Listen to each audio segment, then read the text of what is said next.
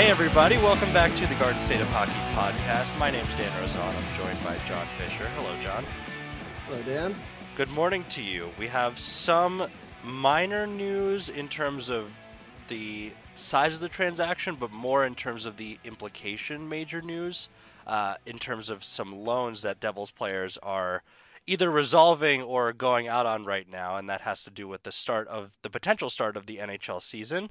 And also, we have our next five names on our top 25 under 25. And now that we're in the top 15 territory, there's there are some new names on here that weren't on the list by virtue of them joining the Devils this year, and this part of the list is actually extremely heavy in terms of those names. But these are names that Devils fans should be quite familiar with, both from a uh, prospect perspective and from a New Jersey Devils perspective. So we'll get to those after we talk about the loan for Jesper Boqvist being uh, terminated and Jesper Boqvist seemingly being on his way back to New Jersey. Now, we were talking about this, you know, before we started recording, but there's several implications to specifically this loan being terminated and what that means for the NHL season. So, John, if you want to go into those. Right. So the source of this information comes from Timra IK or Team Ra. I, am not my my Swedish isn't very good, so I apologize to all the Swedish listeners for butchering their name. But Timra had Isaac Lundstrom of Anaheim and Jesper Boqvist of the Devils on loan deals. And yesterday, we're recording this on the 15th, so this happened on the 14th, mm-hmm. that literally this is the statement. Both Isaac and Jesper are called back to their clubs. We thank them for their efforts and time in Timrå IK and wish them good luck in the future. End of statement. so the team, so the loan team is saying they're coming back, and I would anticipate more loans being ended very soon, not just for the Devils, but throughout all the NHL teams who have loaned out players to Europe, because we need to work backwards from the potential timeline that the NHL is talking about for the 2020-2021 season. Well, so let's give so, this some context with news that we found out uh, last week that you know related in North American sports. It seems like the uh, in terms of protocol, in terms of how the leagues have been handled, the NHL and NBA have been on pretty similar timelines and plans. Uh, and the NBA announced that they would be returning on the 22nd of December.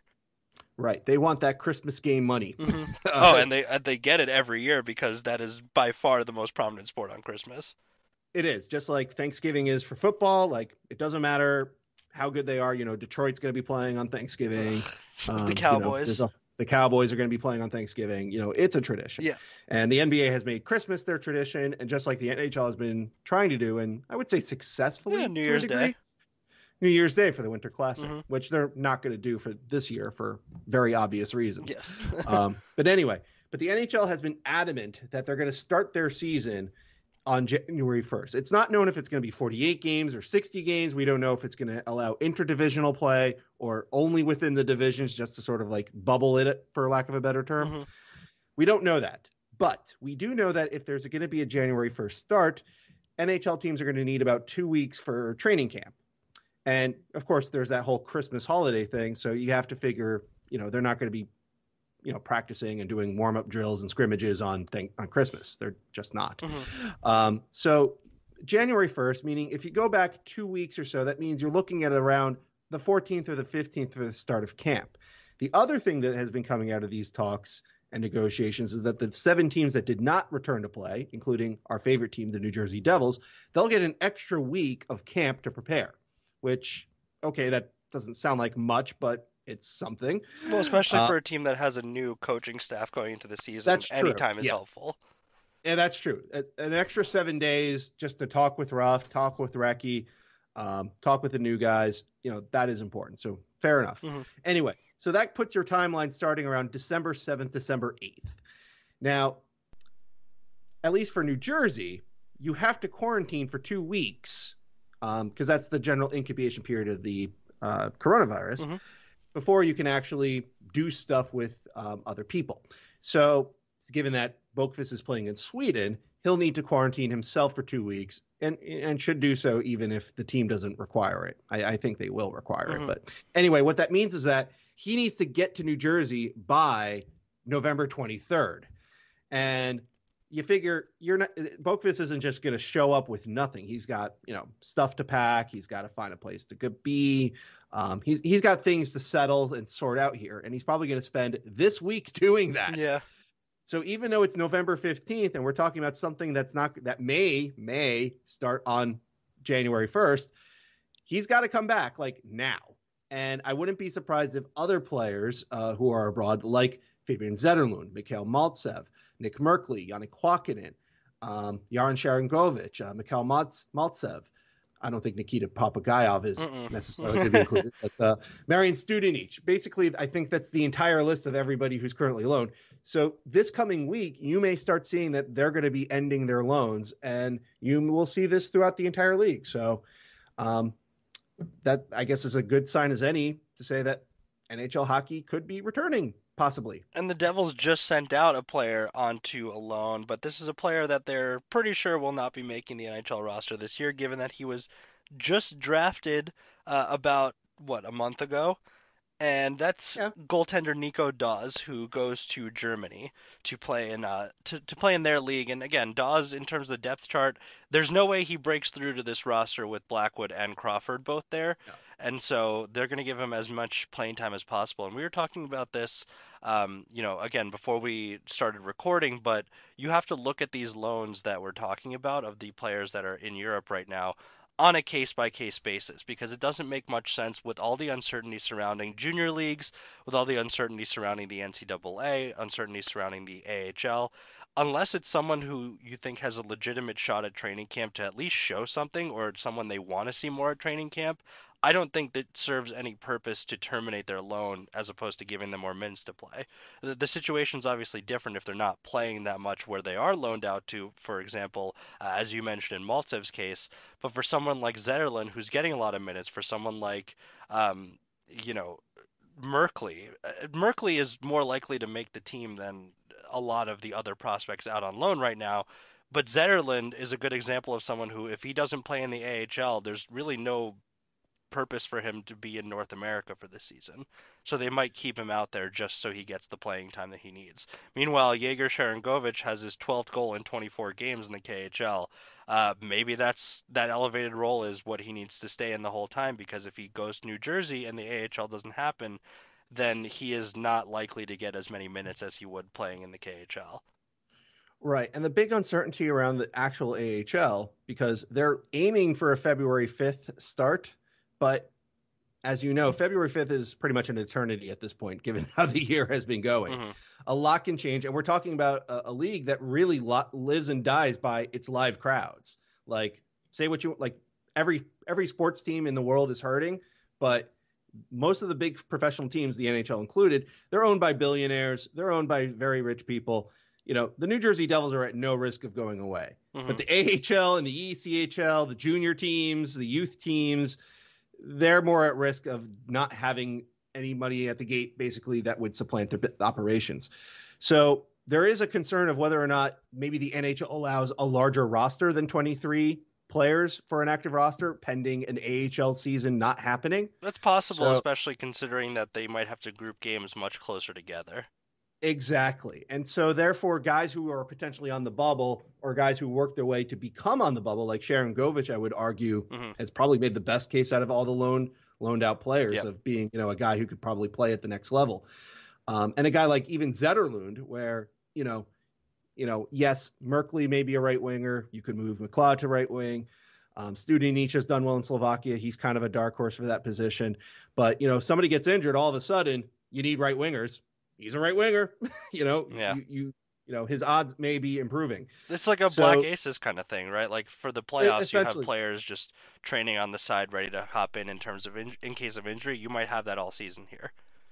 Essentially, yeah. And at the same time, given that there is a new coaching staff, and Lindy Ruff specifically stated he likes and, and took the job because he likes working with young players. He wants to work with their development.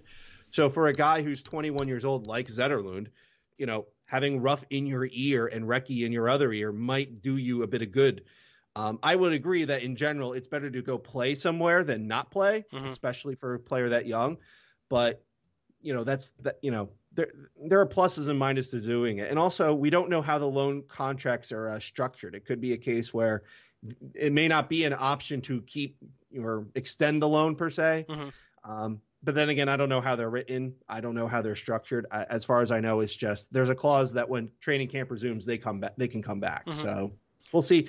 We'll see in a couple weeks because again, if we're aiming for a January 1st start date, a December 7th date for uh, training camp for New Jersey is kind of in that window. We're probably going to start seeing some news on that front very soon because December 7th is just, let's see here, one, two, three weeks away. hmm Yeah, everything's approaching much quicker than anticipated because time isn't real. Um, and it's been one long continuous month of sports on and off. But we're, we're getting to the point where hockey, there are indicators that it's coming back, and there are definitely moves being made to ensure that happens. So, Right. And Um, and getting back to Daws a little bit because I kind of over completely forgot to talk about it. oh, that's okay. He's playing. He's playing for ERC Ingolstadt. Mhm. Um, since Daws is a German, you know he has a German passport. Um, the transition, I think, you know, for that s- uh, standpoint, is pretty straightforward. And again, we don't know if the OHL is going to have a season. Like, there's going to be a political fight over whether or not they're going to have body checking. And even if there was an OHL season, you could argue what's what's the benefit for Daws? He was literally their goaltender of the year last season. Well, season. also, how long will that season last, given the Exactly. developments in North America with the virus? Exactly. So even though in Germany, where you know, no matter what, no matter what anybody tells you, this the virus is still not in a good place in Germany. No. Um, and also the fact that Ingolstadt currently isn't playing. Like Germany is doing this eight-team cup round robin cup tournament called the MagentaSport Cup. MagentaSport being one of their sponsors. Um, Ingolstadt's not in that tourney. It doesn't look like it's going to end until December 10th, so it looks like it'll be some time before Daws can actually play some hockey. But it's going to be a lot sooner than what the OHL would be doing. So at least he'll get an extra month and a half of games potentially. Mhm. So best of luck to Daws in Ingolstadt. He is playing pro hockey in Germany. Um, we'll see how he does, and hopefully he hopefully he does well.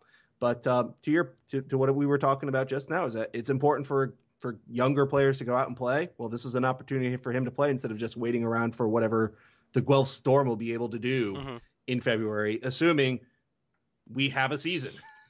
It's true. There's a lot of assumptions that need to be made to ensure any of this happens. Uh, you know, if things get bad enough, we might just see everything canceled like it was back in um, back in March. But that, you know, there's there's nothing we could do about any of that. So no. Uh, what we can control is the list of. Well, actually, we can't control that either. But what we can partially control is the top 25, under 25 uh, prospects for the Devils, and we're at numbers 11 to 15 now, and we're at a unique point where only one of these per- people was a Devils prospect last year, uh, going into the year, and he wasn't officially signed yet at that point either. And so we have five fresh new names to the list, even though one of them has been on the list before as someone in the system, but he finally signed his ELC um, because of all this uncertainty. So let's get to him when Oh, we get to him. Starting with number 15 on this list of top 25 under 25. This is someone who Devils fans probably didn't know a lot about before 2020 and still didn't know a lot about even after he was drafted in the first round of 2020 at the 20th overall pick, and that is defenseman Shakir Mukhamadullin. You know, Dan, I could use this opportunity to call you out Oh yeah. because you were the only person to not rank him in the top 25 Yeah. on your list. Yeah. You ranked him rather lowly. Yeah. Now, I will say that your low rank did not would not have deterred his position on the on the final list. He would have been 15th regardless. Yeah. Well, So I'm not going to call you out because it ultimately didn't matter. That's part of the reason how the voting works. So this way, even one one really high or one really low vote would not you know poison the well, so to speak. right. But I'm I'm going to be upfront. I was not a fan of the Shakir Mukhamadullin pick. Mhm. Um, you know, when guys at uh, Dobber Prospects, Elite Prospects, um, Will Scouch, uh, uh, Steve Kournianos, all rank a guy around in the 60, 70, 80 range, and you're taking him at 20th overall, you start going, what in the world are you doing? Mhm. And in Mukhamadullin's case, his big concern has been decision making on defense, as in he just blanks out and makes bad mistakes at the MHL level, which is the Russian Junior League. Mhm. Um, but he came in at 20th overall, and I would say among all the players on the list, he probably is having one of the better 2020-21 seasons right now, and is more than justifying his his selection. He he's seeing Uh, pretty big minutes uh, at Oh yeah, Ufa, and also the thing with him that I think the Devils really knew they needed a defenseman somewhere in those first three picks, and knew they wouldn't be drafting again until the third round, where Mukhamadullin was likely going to be gone. Yes, was it a reach at 20? Absolutely, but it did he fit the bill for what they wanted? I guess so. Well, again, he's making the most of his opportunities. Um, you know, the KHL, like everywhere else in the world, has been hit by the pandemic. I think that helped contribute to younger players in the KHL getting an opportunity that they otherwise just would not get because Russian hockey culture says, no, you're too young, you can't play a lot. Mm-hmm. To that extent, um, Mukhamadullin played. He he dressed for 27 games for UFA last season, but he averaged three minutes and seven seconds, which basically means, why are you even dressed? Yeah, I, I, I don't get it. It's five shifts a game. This season, he's averaging 13 minutes and seven seconds, which is still like ninth out of 11th UFA defenseman. But the difference is he's getting at least 18 shifts per game. Like that's actually a fairly regular role. Mm-hmm. And there, he's had a couple games where he's had at least 15 minutes per game. So there are some, there have been some times where the coaches have rewarded his efforts with more shifts, more minutes, more opportunities.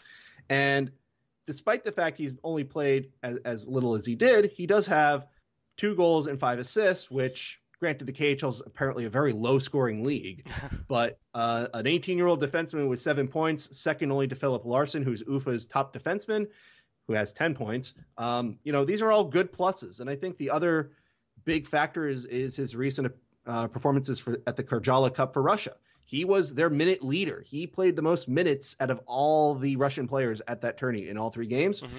Um, he did well. Uh, Peter Molina I linked to his Twitter account in the um, post about the top 25 under 25. He did a, a, statistical analysis of the Russian team at the Karjala Cup.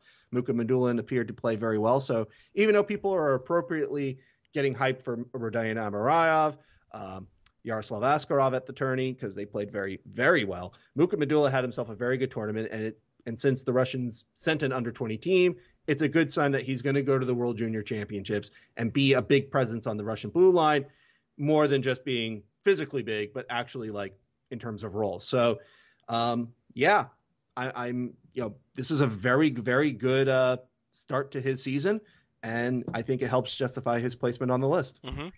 Yeah, that the only reason I didn't have him up there higher was because of the uncertainty surrounding him was just right. because of where he was drafted compared to where he was projected to be drafted and the fact that when at the time of making this list, I think by the time I submitted, he hadn't uh, enjoyed too much of this great start that we're talking about just yet. So true, yeah. Um, like these, these votes were back in like September, so I mean, so like that you know, was there's a bit of a delay here. It was all a perception thing. I apologize in advance to uh, Shakir You don't need to apologize. you know. Uh, but hopefully I mean, he pans out, and it looks like he's had a great start so far to be able to do just that. So I mean, he's 18. He's gonna be on the he's gonna be on the list for another six years. Yeah, he's got he's got plenty of time, and hopefully that is more representative of his time actually in New Jersey. So uh, next name on our list is someone who was acquired last year in the Taylor Hall trade and who weirdly enough, you know, before they used the pick this year from Arizona on Dawson Mercer, uh, this guy seemed to be these actually next two guys on our list were both acquired in this trade, and they seem to both be emerging as pretty good pieces that came out of that. One of them was the prospect centerpiece, I'd say. That was the main like main prospect going over. But Nick Merkley, who's number 14, was a nice little bonus attached in that trade. Um, and he actually he he showed some really nice stuff for the Devils when he was playing uh, on the bottom six, but he continues to do well in his loan abroad as well. Absolutely. Now, Merkley is 23 years old, and is, in a sense, you could call him a bust. You know, he was a first round draft pick for Arizona.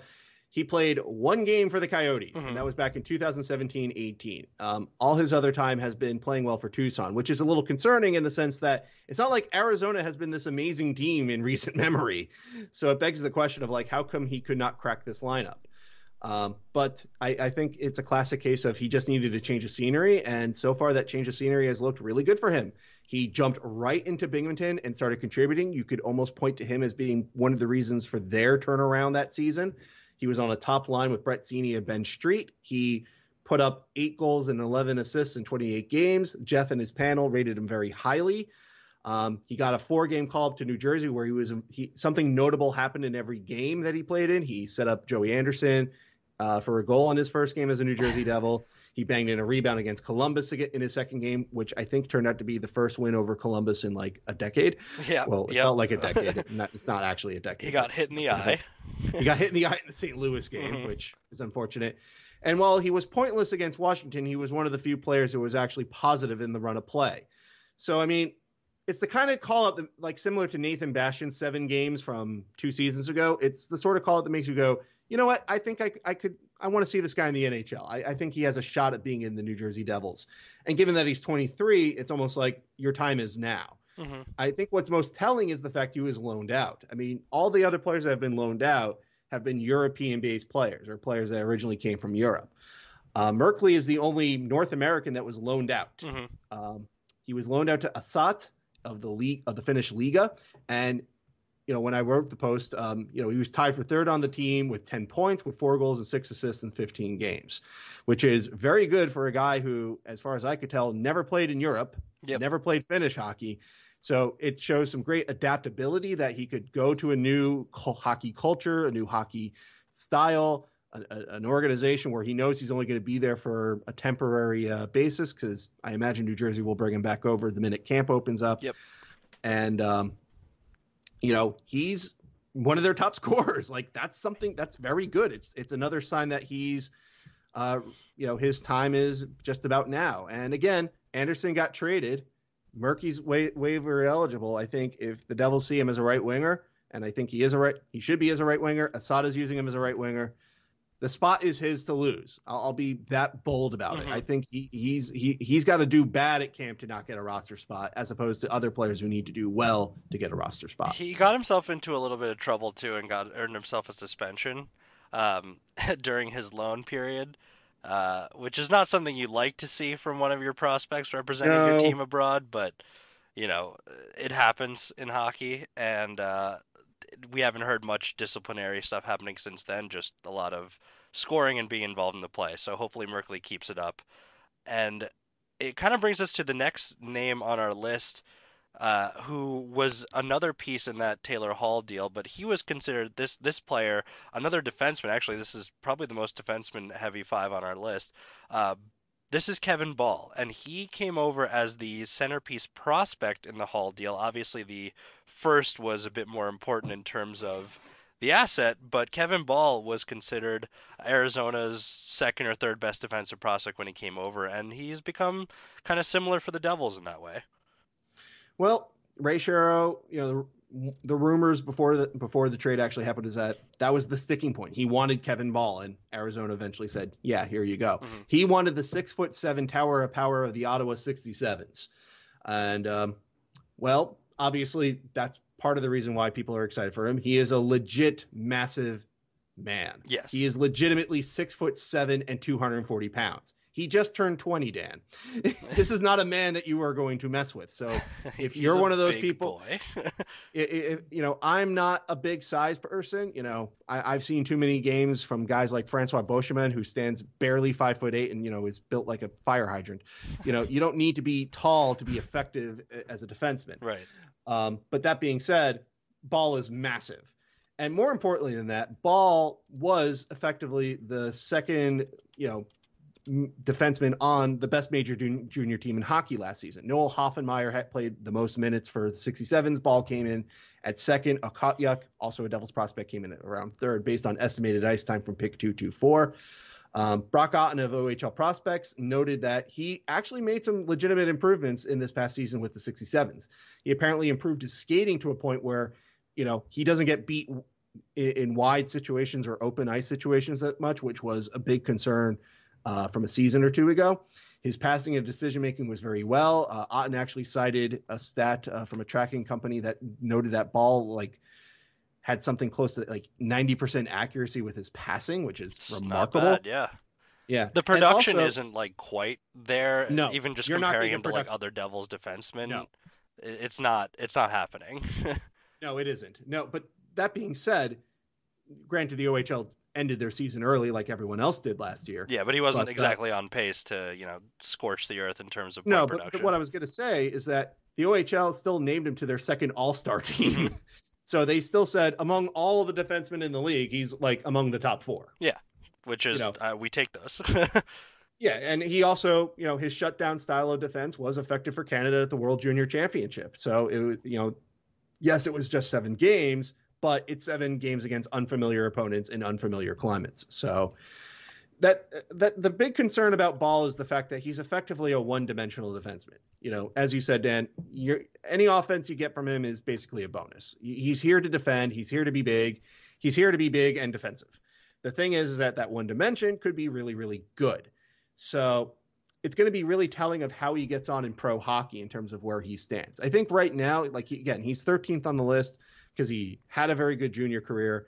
Um, but he is 20 years old. The AHL is his next step. Mm-hmm. He's likely going to be going to Binghamton pending an actual season with Binghamton. Um, so he has, there is NHL potential. There are signs of growth. Um, so coming in at 13th list is, is, is a pretty good spot. Um, I think the only thing, the only, the main reason why people aren't more excited about him is, is again, he's just a one-dimensional guy. But there's a lot of hope in that one dimension, so he comes in pretty high in his debut on the list. Yeah, so the the perception category definitely worked wonders for him here because he played with Ty Smith on the Canada junior team, and he played with a lot of other Devils prospects uh, on the 67. So there's a lot of name recognition going on here for Kevin Ball, and there's a lot of hope invested in him being despite being one dimensional, using that dimension very well. Um, That's right. So yeah, he, he comes in at number 13. At number 12, we have another defenseman who is the only one of the this group of five that was in the Devil system as of last year, but now he is officially non-redraftable as Riley Walsh has signed his uh, entry-level deal with the Devils. He is number 12 on our list, and he is not having a season this year because it doesn't look like he it doesn't seem like he can have one if he goes back to school. Well, he can't go back to school. Well, like he can't go NCAA. physically back, but I think NCAA hockey, even in oh Ivy League canceled all their winter sports, so he can't go back to play hockey anyway. Well, he signed a contract. He can't play hockey. Oh, right, right, right, the NCAA, right. the NCAA's amateurism rule. Say what you want about it, but they're very clear in hockey. Mm-hmm. If you mm-hmm. sign a contract, you can't play. So he's uh, got to go somewhere that's uh, likely the AHL, but possibly the NHL. Well, again, you know, back he signed his entry level contract back in August, and I wrote back then that the COVID nineteen pandemic did influence the decision because the Ivy League canceled fall sports and winter sports were up in the air. Well, as of November twelfth, word got out that the Ivy League canceled winter sports, which is significant in hockey since Harvard, believe it or not, has become a power in terms of developing NHL players mm-hmm. in recent years, including guys like Walsh, who went to Harvard. Now, the criticism for Har- for Walsh is that he was never the top defenseman at Harvard. He he was on the second pairing last season. However, the guy was very productive in his time with the Crimson. He put up 20 points as a freshman. He had 31 points in 33 games as a sophomore. He had 27 points in 30 games um, right up until the COVID pandemic uh, ended this ended the season for college. Uh, only Jack Rathbone on the blue line put up more points than Walsh, and Walsh still finished fifth on the team in scoring. So it's not like this guy was just getting easy minutes and favorable situations to rack up points. Like the guy played significant. He played a significant role. It just wasn't never. He was just never the guy. Mm-hmm. Um, but still, this is again the Devils don't have offensive many offensive defensemen in their system, much less right right shooting defensemen in their system. And, and the big risk with Walsh is if there was a season, you know, because a lot of kids at Harvard have done this, um, is return to your senior season and then not sign with the team who drafted you, and then become a free agent and see if anybody wants you. And a guy like Walsh would probably be in demand since he is productive and is right-handed. Yeah. Um, so in any case, so it was good that the Devils were able to sign him. And now that we know that the Ivy League is not going to have a 2020 2021 season at all, you know, Walsh made the right decision because again, it's better to play somewhere than nowhere.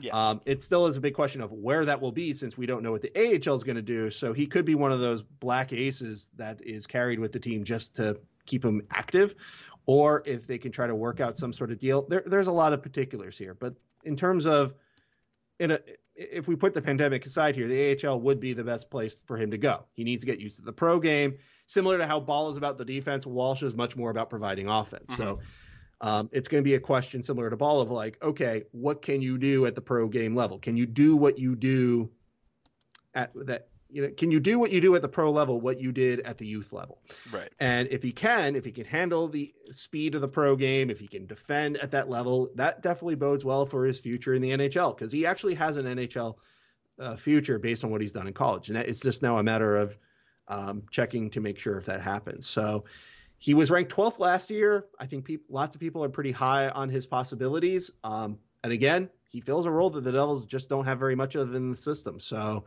he's going to continue to get plenty of uh, love and uh, perception bonuses, for lack of a yeah. better term, um, for a couple more years. But uh, coming in at 12th is a solid spot for him and uh, pretty telling about how the fans look at him since we just named three guys who just entered the organization that weren't on the 2019 list, and Walsh was one of the few players to have not moved down. Whereas last week, in last week's episode, most of the players that we talked about moved down because of those new names. Mm-hmm. And the last of those new names that rounds out this section of five on our list is the centerpiece of the Sami Vatanen trade that happened at the deadline last year when the Devils got a pick, and also a guy by the name of Janne Kuokkanen, who comes in at number 11 on our list, who is as quad A of a player as you can find last year, and there's hope that he'll be more for the Devils uh, in the future. That's right. I mean, similar to Merkley, Kuokkanen was very good at the AHL level. He primarily has played for Charlotte, but he could never crack the Carolina lineup. Now, unlike Merkley, Carolina has actually been a solid hockey team for the past few years, so that's a, you know it's a bit more of a fight for Kuokkanen. So it's it's one of those classic cases of you know, you're not getting a chance here. You got to go somewhere else for another chance, and it looks like New Jersey will be that chance. Unfor- unfortunately, he got his his New Jersey Devil debut on March 10th, and the NHL was put on pause on March 11th. Yeah. So his his NHL debut was hardly notable, and the Devils as a whole were hardly notable. Chris wrote the recap for one, and his headline was. Uh, the devil, no pretending the Devils were uninspiring at a 2-5 loss to Pittsburgh. Uh, it ended yeah. up being the loss that kept them out of the play-in tournament. Well, we didn't know there was going to be a. I mean, there were many losses that kept them out of it, but yeah, that, yeah, yeah, it's not just one. Yeah. But anyway, but prior to that debut, he went to Binghamton and he put up three goals and three assists in four games, which is another sign of like, yeah, this dude is ready for the next level. Mm-hmm. So, like a, like a lot of these types of players, he was loaned out. Uh, he was loaned out to Kärpät of the Liiga in Finland. Uh, unfortunately, his start in Kärpät has not been very good, unlike Merkley. Um, he's only had um, one goal and two assists in his first uh, his uh, first 12 games. He just ended his 11 game uh, goalless streak or 12 game goalless streak, I should say, uh, just yesterday on Saturday. In a you know he finally scored his first goal. I found the clip of it, and he looked so relieved to have finally scored a goal. Yep. Um, to be fair, he has been averaging around 14 minutes a game and he's had 20, uh, he's been averaging over two shots per game. So I mean, it's not like he hasn't been trying. It's just this dude it just had a really bad start. Um, and if his if loans are going to be ending anytime soon, you know, hopefully he'll be able to uh, resolve his time and show up better in camp. That being said, you know, we're talking about a guy who's had a career point per game rate of 0.77 in the AHL, which means he knows how to handle this the North American style of play. He understands the pro game in that sense. It's really just a question of can he get an opportunity in the NHL? And in New Jersey, he should be able to fight for a spot. And I think a lot of people think he will. Um, you know, the time is starting to run out a little bit on him. He is 22 years old, so it's almost we're getting close to a case of like, if not this season, it's going to be next season, and then what? Mm-hmm. Um, I don't think you're going to see a lot of growth um, necessarily in the you know for Quacken in terms of like what he can do on the ice. But I think a lot of people expect him to be in New Jersey for at least part of this coming season, even if he's at Black Ace. You know, I, I could see this guy like Merkley um, compete and fight for a spot in camp and may actually have a good chance of getting one. Mm-hmm. It's not like the Devils are loaded at left wing. And um, I think that's a big reason why he is coming in at 11, where a number of people, including yourself, Dan, put him in the top 10.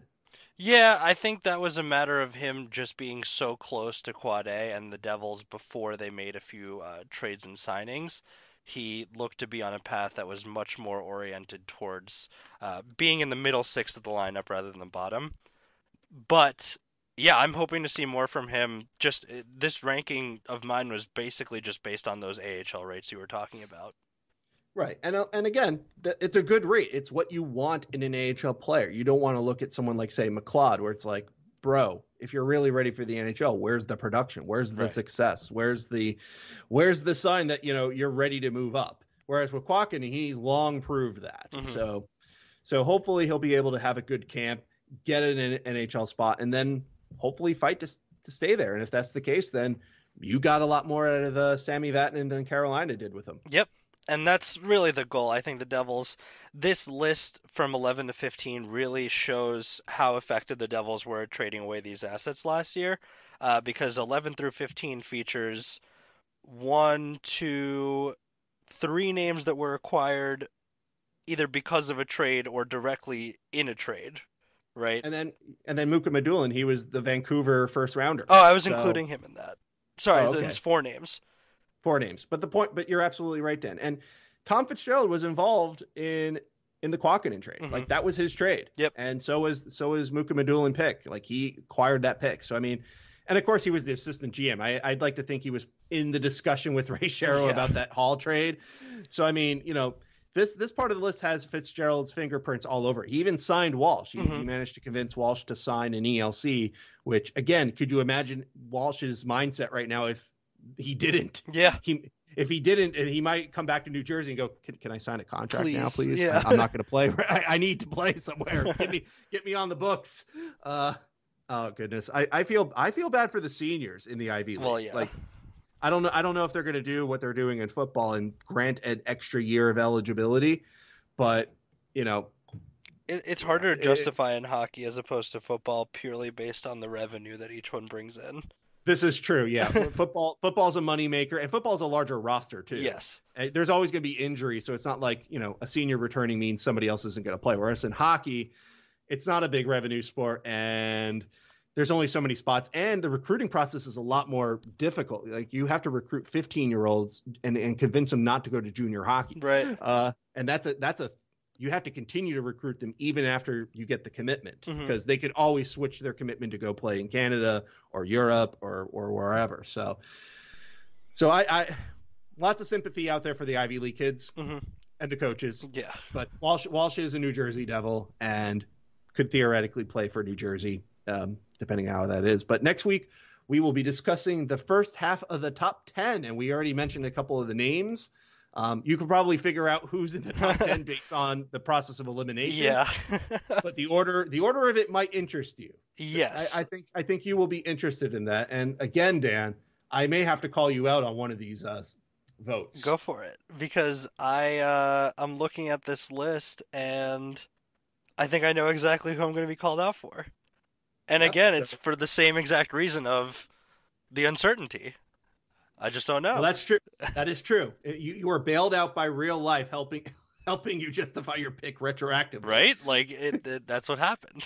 They should call you Danstradamus. That- that's that's what they do sometimes. But anyway, yeah. To recap the five we just went over: Shakir Mukhamadullin, Nick Merkley, Kevin Bahl, Reilly Walsh, and Janne Kuokkanen. Reverse order from 15 to 11. Uh, so that's the next part of our top five list. And as John said, we'll have uh, the beginning of the top 10 for you starting next week, alongside any other Devils news that we hear about. And as it seems we're approaching the season, uh, any news regarding the return to play for the NHL. So, John, anything else for today?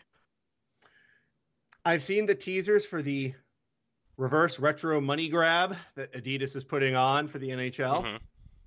They released teases of all the teams. Yes, yes. Originally, I said we were going to talk about this, but the jersey is going to be re- released. Let's look at the whole jersey Yeah. before I give out about it. I will say that I'm currently not a fan. Yeah. I am looking to save $150 here. I'm looking to spend it as fast as I possibly can. Uh, well, it just shows because it just goes to show who has better fashion sense between the two of us. I don't think buying a hockey jersey has anything to do with fashion sense. It has everything to do with fashion sense. Your aesthetics matter. Okay. Well, Okay, look, we'll get into it when we have the full jersey to discuss. Garden State should be green. That's our whole thing. Ah, Anyway, we'll get to that on the Garden State of Hockey podcast in a few weeks or a week, uh, depending on when they find. Actually, the final reveal should be tomorrow of the New Jerseys. But yeah, we'll we'll tackle those next week. And uh, you know, for now, thank you for listening. We appreciate it, and keep an eye out for those loan deals being terminated that we talked about. And uh, we'll catch you next week for the bottom half of our top 10. Thanks for listening and have a great rest of your day.